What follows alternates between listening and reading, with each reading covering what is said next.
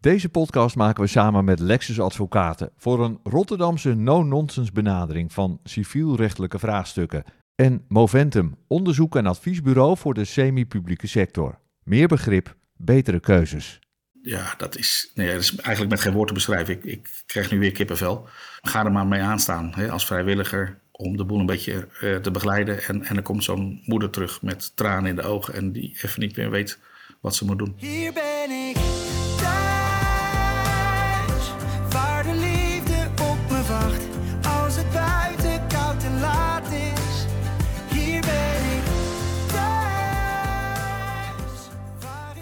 Welkom bij de podcast Door Weer en Wind die we maken voor Homesport Events, het sportevenement van het Ronald McDonald Kinderfonds. 24 uur non-stop sporten voor families met een ziek kind. Ja, we moeten misschien even vertellen aan onze luisteraars uh, uh, wie er allemaal nu in de studio zitten. Uh, want Joep en ik, ja, wij zitten er eigenlijk altijd. Maar Renske, die zit ook bij ons in het team, Team Superhelden. Rens, fijn dat je er bent. Ja, goedemorgen, dankjewel. Ja, en, en jij kent Josien weer en die zit Ja. dus aan de andere kant van de wereld. Dat is het linkje. Joosin en ik hebben samen gestudeerd op de hotelschool. En we hebben een gedeelde passie eh, voor fietsen. We gaan best wel wat jaartjes terug, hè Jos? Ja, klopt. Ik denk een van mijn eerste ritten was met jou. Langs eh, de Ronde Hoek. Hoep. we waren best wel stuk toen na 20 kilometer. Helemaal kapot. Dus eh blussen we iets meer in kilometers per ritje. Eh, dus eh, nou, we zijn alle twee wel wat grotere ritten aan het, eh, aan het fietsen. Dus ook in aanloop naar deze podcast dacht ik, wie heeft er in mijn netwerk extreme rondjes gefietst? Nou, toen kwam ik bij jou uit, hè? Ja. Wat voor rondjes fiets jij, Josien? dat verschilt heel erg. Ik ben begonnen gewoon met korte rondjes, zo 20 kilometer. En dan heel hard trappen en dan helemaal kapot zijn na 40 minuten.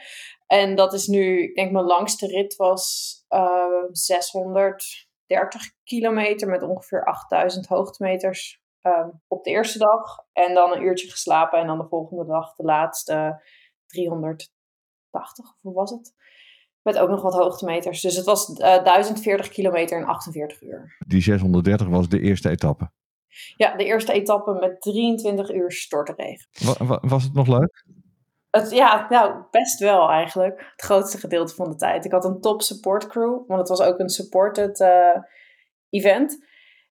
En ehm, ja, ondanks de regen heb ik er echt onwijs van genoten. Ja, Jos, en misschien is het leuk om even te vertellen... eh, wat voor tour was dit die je gefietst hebt? Ja, dit is een race die heet de Tortour. Dus eigenlijk ja, Torture. Eh, en dat is een, een rit die gaat rondom Zwitserland. We zijn in Zurich vertrokken en dan ehm, een groot gedeelte van Zwitserland eh, gefietst. Met, ik denk, drie of vier of vijf misschien mooie bergpassen erbij. Fietsen die dan constant alleen? Ja, het was alleen.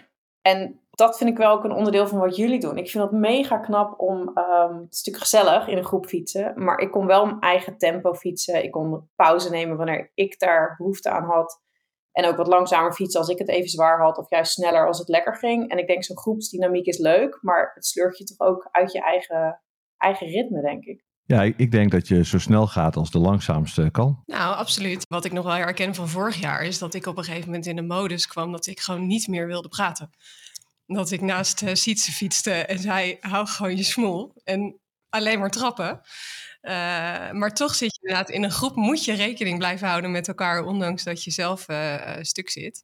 De tegenhanger is wel dat op het moment dat je het zwaar hebt, dat een team je er doorheen trekt. En dat had jij denk ik minder op je tour. Ja, klopt. Maar ik had deze tour wel een supportteam erbij die me het grootste gedeelte van de tijd goed gemotiveerd hebben. We hebben één kleine aanvaring gehad. Dat lag waarschijnlijk aan mij. Maar toen hebben ze me anderhalf uur alleen gelaten, omdat ik echt elke tien minuten wilde stoppen om iets te eten of andere kleren aan te trekken. En toen dachten ze, nou, we laten er maar eventjes uh, met rust. Misschien trapt ze dan eindelijk door. Het heeft wel gewerkt, want ik was echt furieus. Maar uh, van toen heb ik de laatste 300 kilometer, denk ik, nog met 30 kilometer gemiddeld gefietst. Waar het de uren daarvoor echt mega langzaam ging. Ja, we hoorden eerder uh, in deze podcast ook van Marijn Zeeman, de, de ploegleider van de Visma Leasebike, dat als je er helemaal doorheen zit, als je helemaal stuk bent, um, dat je dan mensen vooral erg met rust moet laten. Ja, maar niet in de steek moet laten. En daar hebben we toen even een goed gesprek over gehad. Dat vind ik wel mooi. Je wel met rust laten, maar niet in de steek laten. Precies, dus je moet, uh, je moet beschikbaar blijven, uh, maar je moet je er eigenlijk niet mee Ja, bemoeien. Dat ja. is het toch?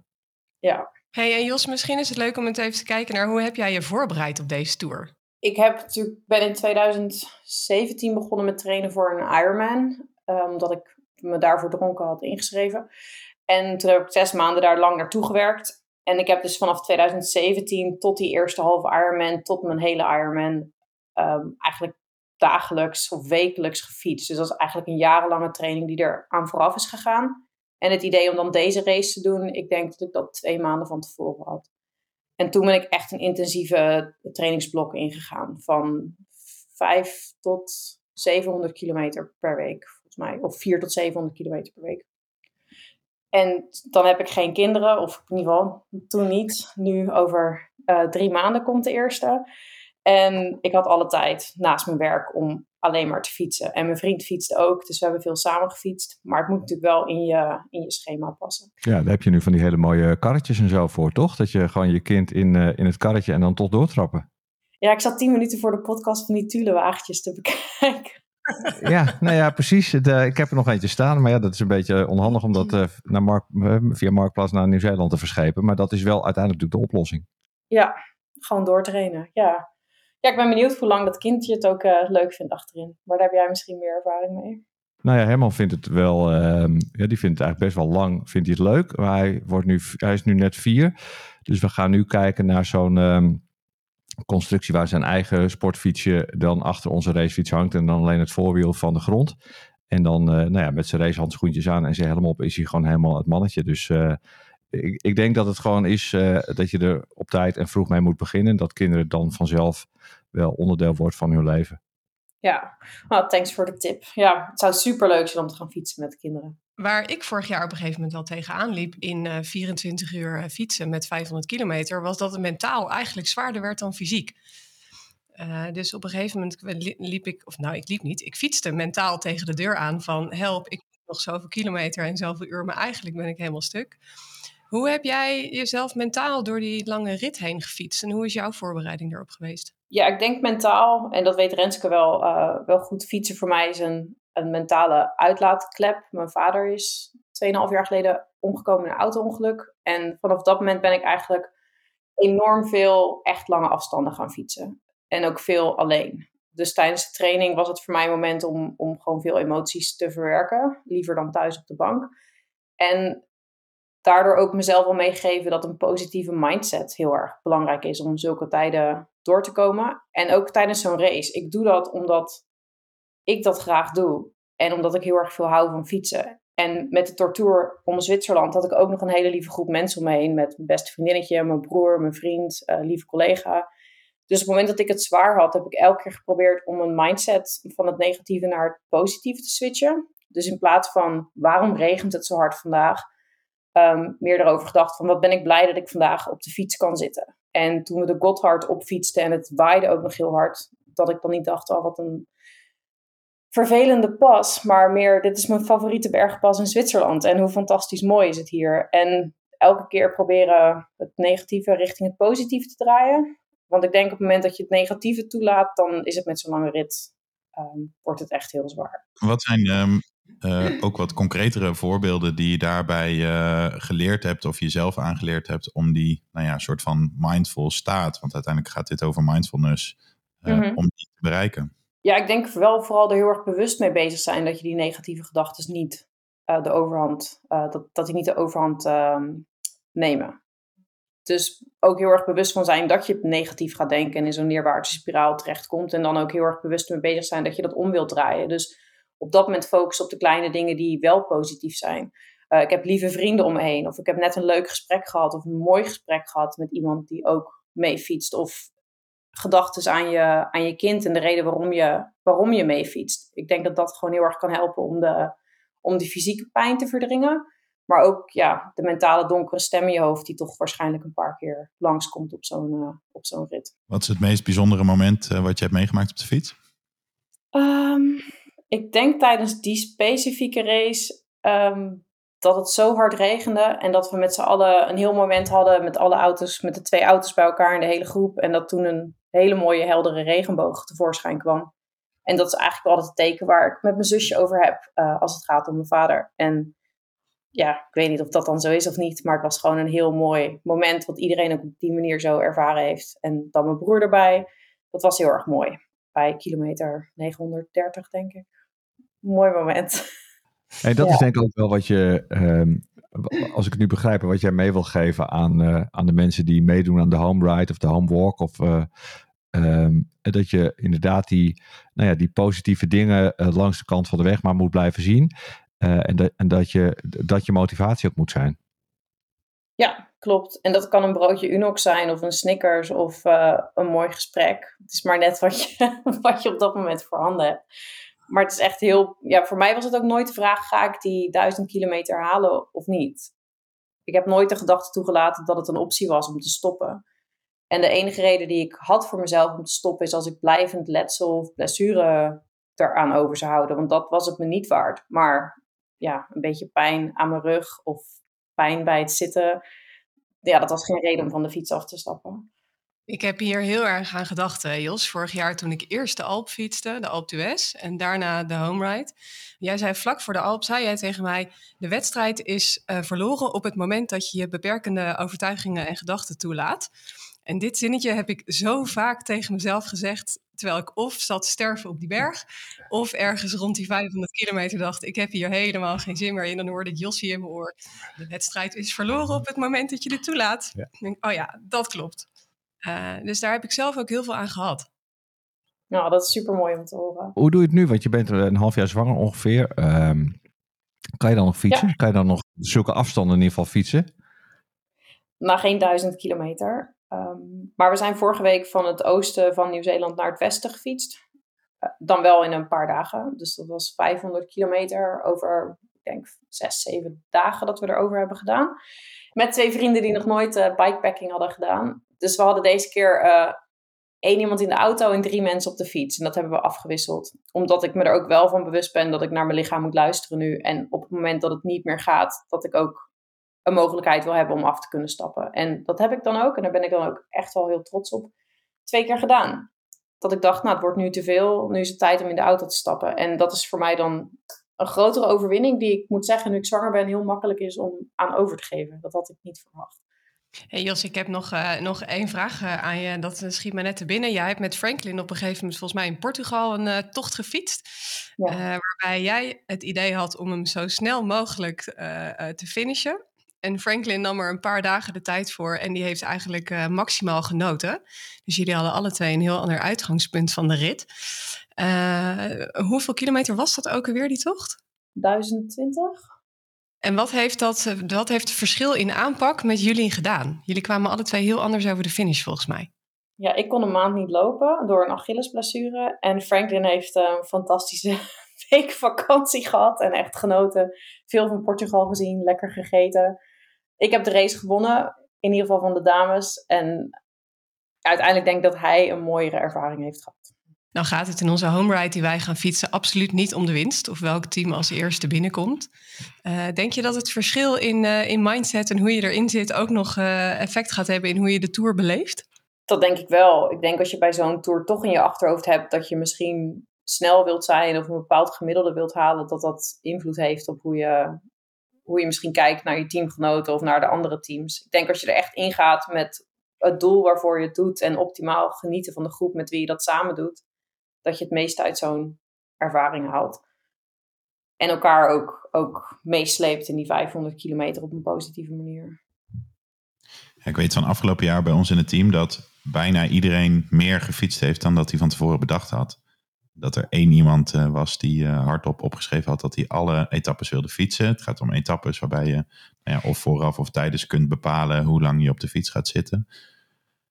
En iedereen heeft meer gefietst, omdat het juist door dat teamverband en juist door die onderlinge sfeer heel erg makkelijk was, relatief gezien, om, uh, om door te fietsen. En dat de, de, de, de drempel om in de auto te stappen en een stukje uit te rusten best wel, uh, best wel hoog was. Zonder dat dat een soort ongezonde druk was of zo. Die druk kwam van niemand dan jezelf.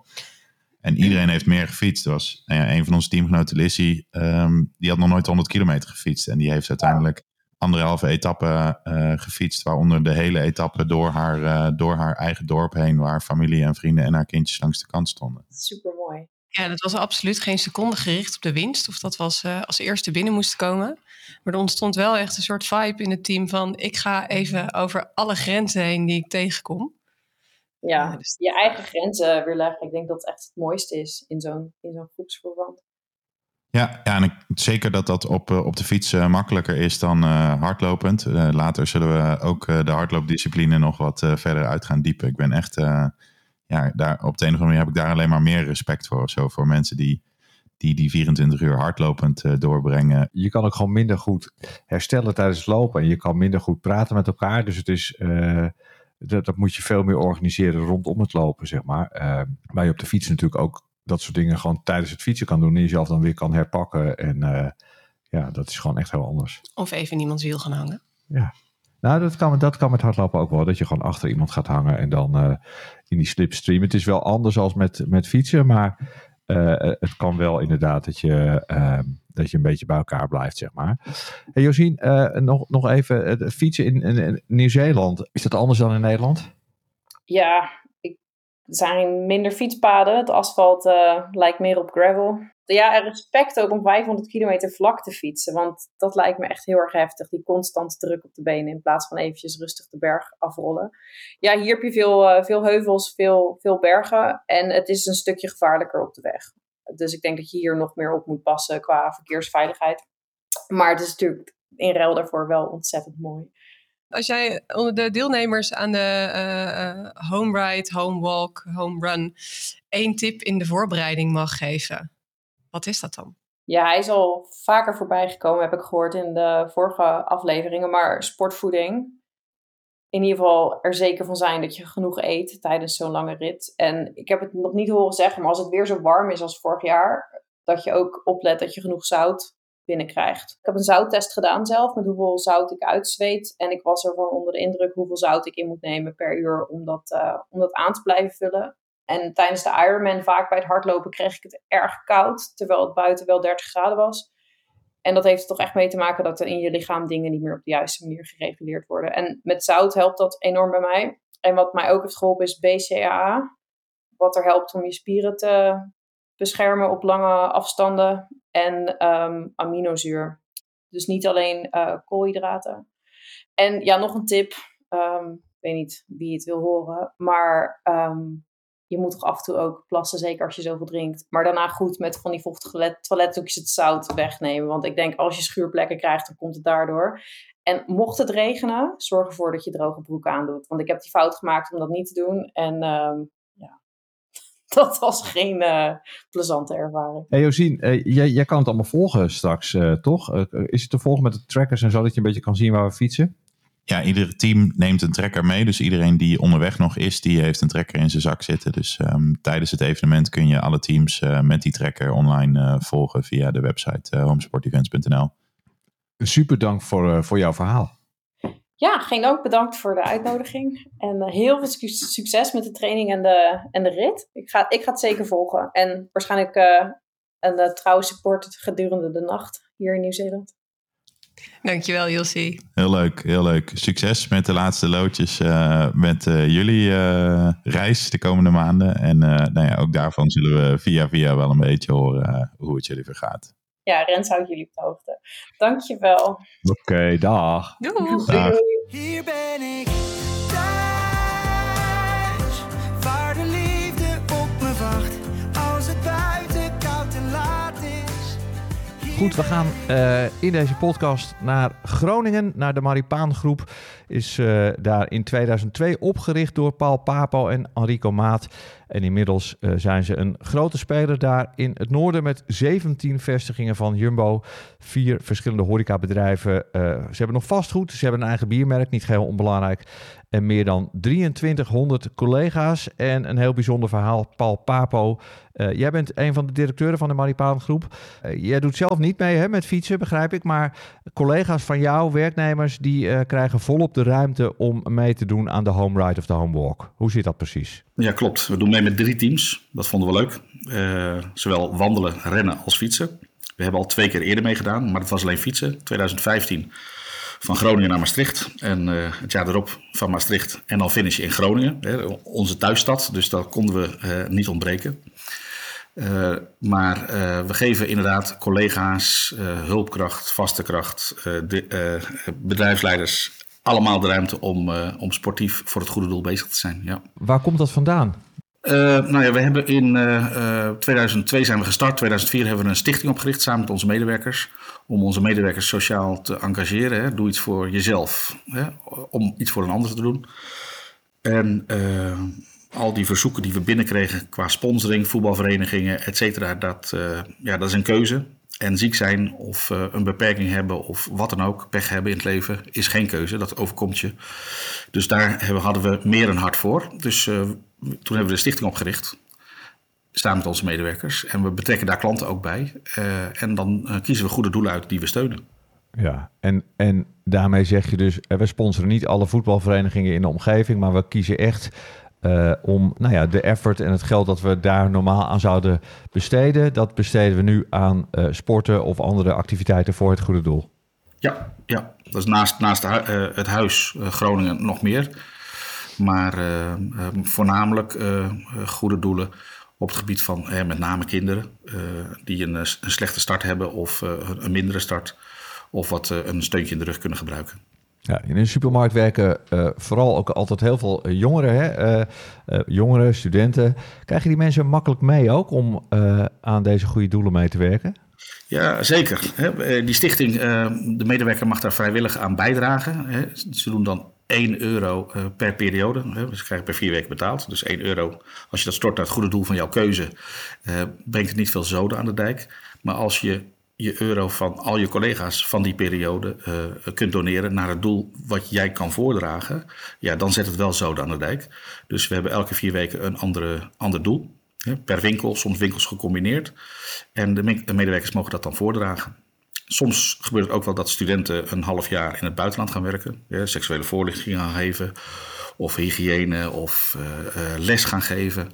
En dan krijgen ze een budget mee als ze dat aanvragen, om de wereld daar een stukje mooier achter te laten dat ze het aantreffen. Ja. En, dat, en dat doen we eigenlijk door uh, het mes snijdt aan twee kanten. ze doen iets voor een ander. En, en daar kunnen ze ook hun cv mee vullen. En, en een enorme ervaring op, op, doen. Die um, ja, geweldig is eigenlijk. Het vormtje. Ik denk dat, dat een week uh, voor een goed doel werken meer bijdraagt dan een maand op school zitten. Hey, specifiek hebben we het hier over het uh, Ronald McDonald Kinderfonds. Met het huis in Groningen natuurlijk. Um, kun je iets vertellen over de band uh, die jullie met het huis in Groningen hebben? Ik ben zelf niet in aanraking gekomen met het huis. Omdat mijn kinderen gezond zijn en gezond zijn gebleven tot nu toe. Hè. Dus dat is de, de, de hoop en de, de vrees van iedere ouder. Maar in 2006 openden wij een nieuwe winkel en het huis was uh, toen in transformatie van een oude locatie naar een nieuwe locatie. Dus dat vond ik een mooi haakje om uh, verbinding te, maken. En toen hebben we contact gezocht met het huis. En gezegd van ja, weet je, we krijgen altijd heel veel bloemen en heel veel wijn als we de winkel openen. En ja, daar hebben we zat van. De hele winkel staat vol met wijn en bloemen. Dus wij geven dan altijd naar onze relaties die komen, familie, vrienden, kennissen, werkrelaties. Die, die geven we dan aan, uh, joh, als je wat wil geven, prima, maar doe dan een donatie voor het, uh, voor het uh, huis. Want die hebben het hard nodig. En zo is de relatie eigenlijk ontstaan. En sinds die tijd hebben we met het huis een goede band opgebouwd. we doen elk jaar wel wat oliebolletjes brengen rond oud en nieuw. En, en inmiddels ben ik sinds vorig jaar bestuurslid van het huis. Een onderdeel daarvan is, heb ik besloten om een dag mee te lopen op zaterdag. En, en, en die dag heb ik echt alles meegemaakt. Een vader die blij was dat zijn kind na vijf weken en diverse operaties weer mee naar huis mocht. Die werd die ochtend dichtgemaakt, zoals hij dat mooi heel klinisch zei. Hij had eh, diverse hart- en longoperaties gehad. Maar die was hemeltje uh, te, te rijk. Had er vijf weken gezeten. Samen met zijn uh, vrouw en andere zoon. Dus uh, die, die was, nou ja, daar kan je iets bij voorstellen. Uh, neem ik aan dat je je zoon na vijf weken mag meenemen. En uh, smiddags tussendoor gestofzogen, uh, was gevouwen, kamer schoongemaakt, uh, et cetera. Dus alles wat de vrijwilligers ook doen. Kopje koffie drinken met, met wat gasten en luisterend oor zijn. En we zaten aan de lunch en er kwam een moeder binnen en wiens kind net was overleden. Dus dat, nou ja, twee uitsten heb ik meegemaakt.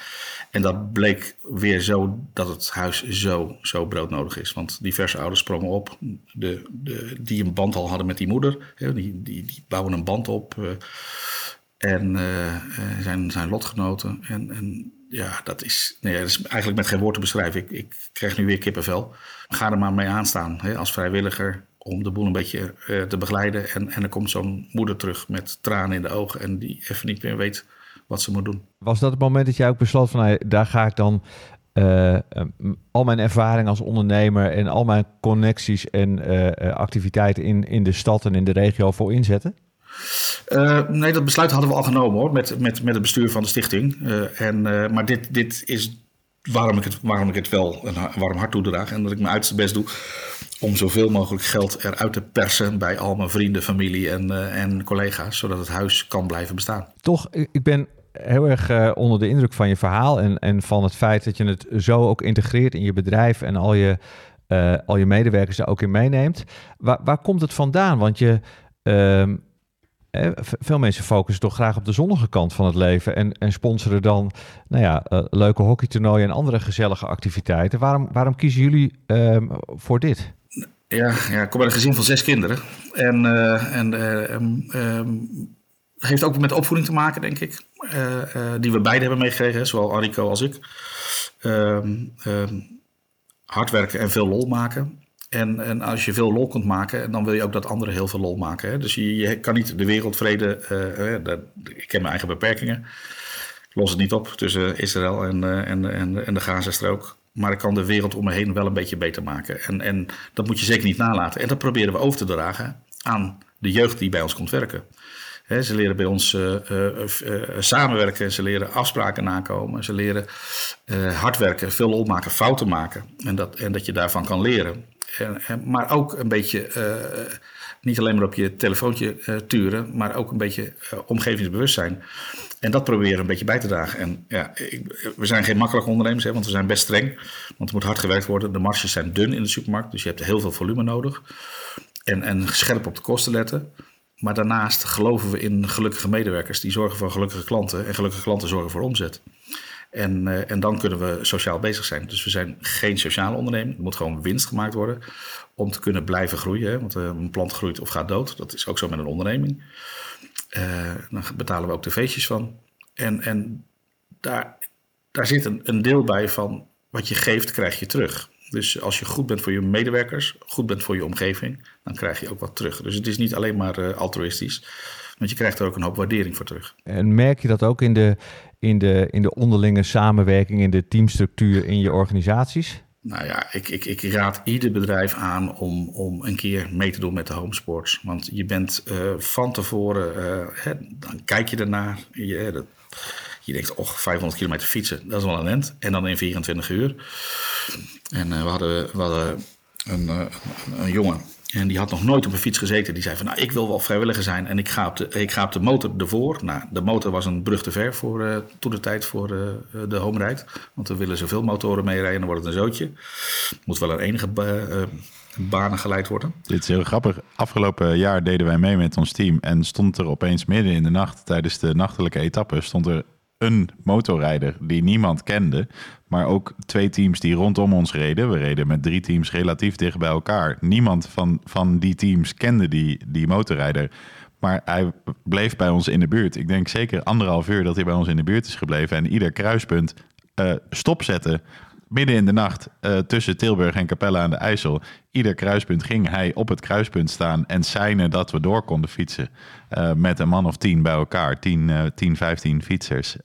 dus zelfs dat doen mensen onderweg. Dat is echt magisch, Paul. Ja, deze, de, deze Roelof die, die wilde ook voor ons uitrijden met de motor. En, en die zei op een gegeven moment, toen we het horen kregen van het, van het evenement, van liever niet. Want er zijn er al zoveel uh, vrijwilligers. Uh, hij zegt, nou dan ga ik fietsen.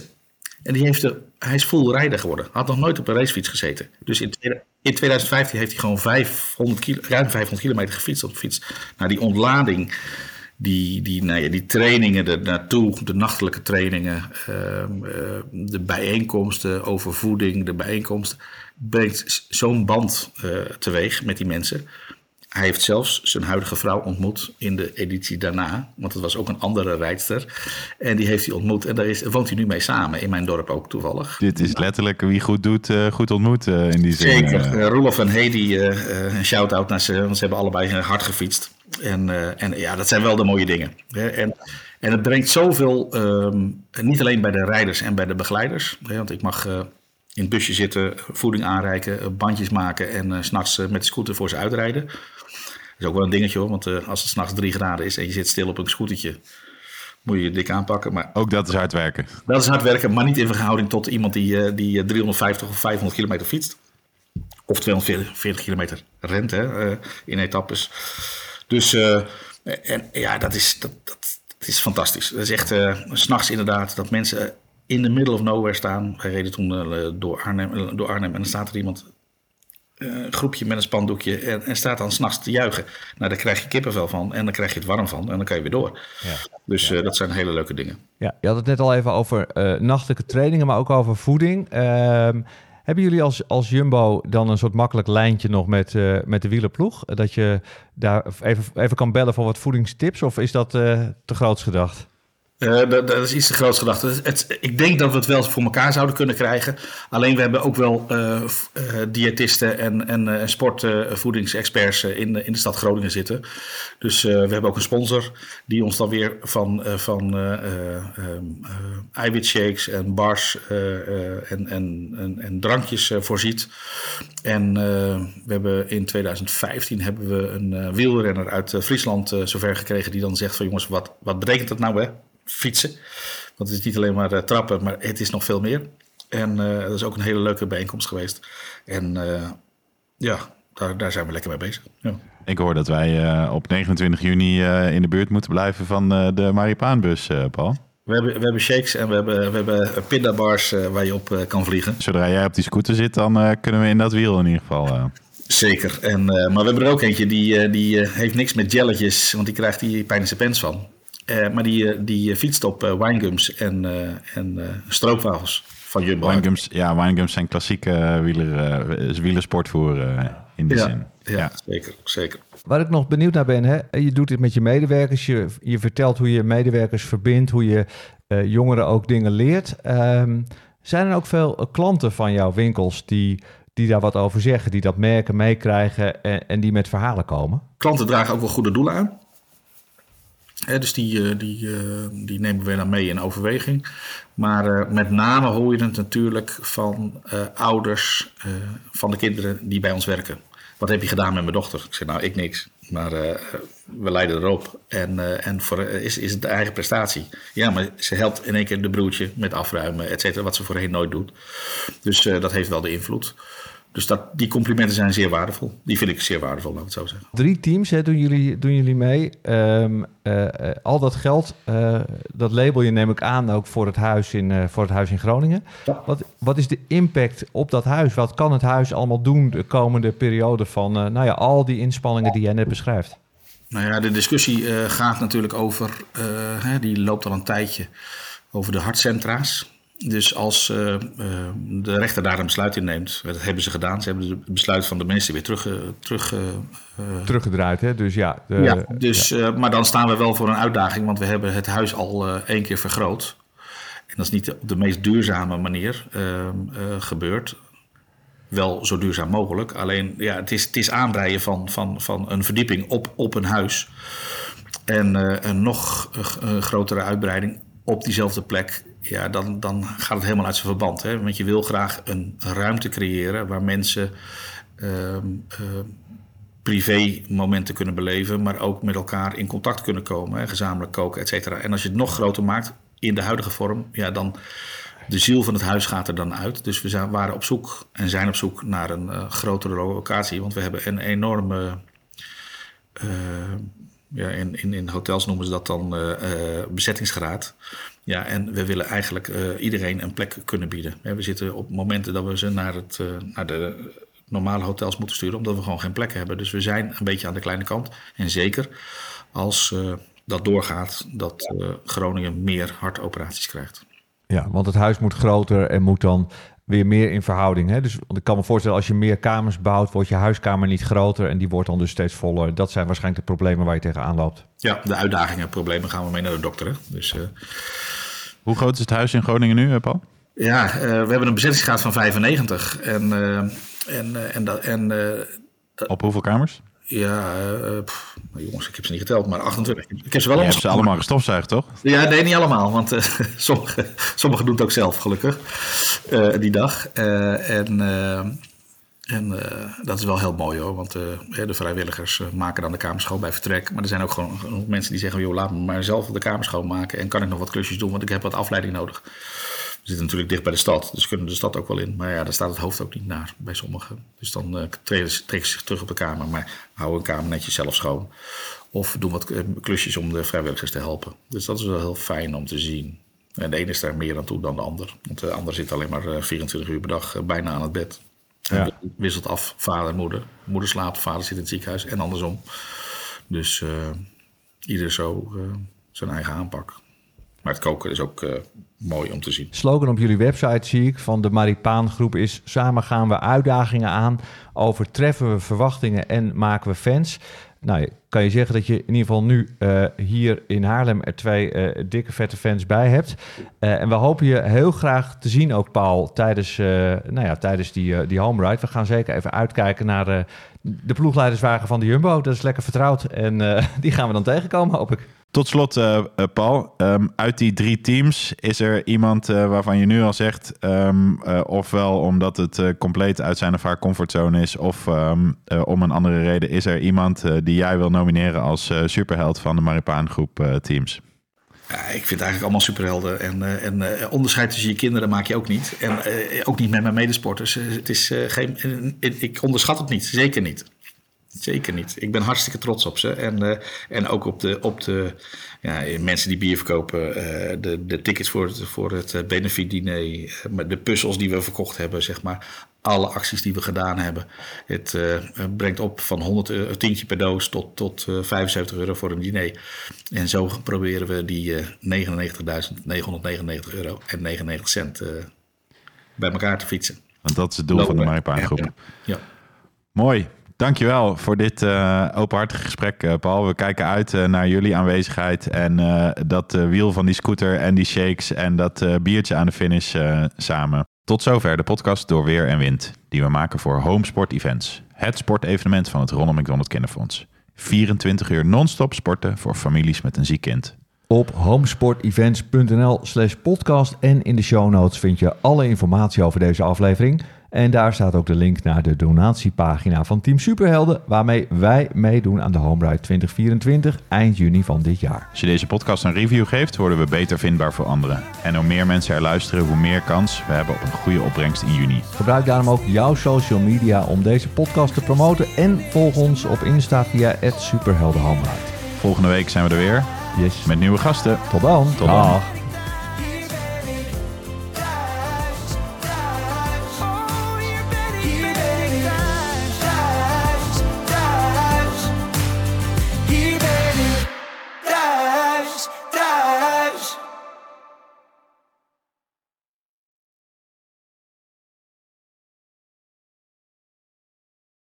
Deze podcast maken we samen met Lexus Advocaten voor een Rotterdamse no-nonsense benadering van civielrechtelijke vraagstukken. En Moventum, onderzoek en adviesbureau voor de semi-publieke sector. Meer begrip, betere keuzes.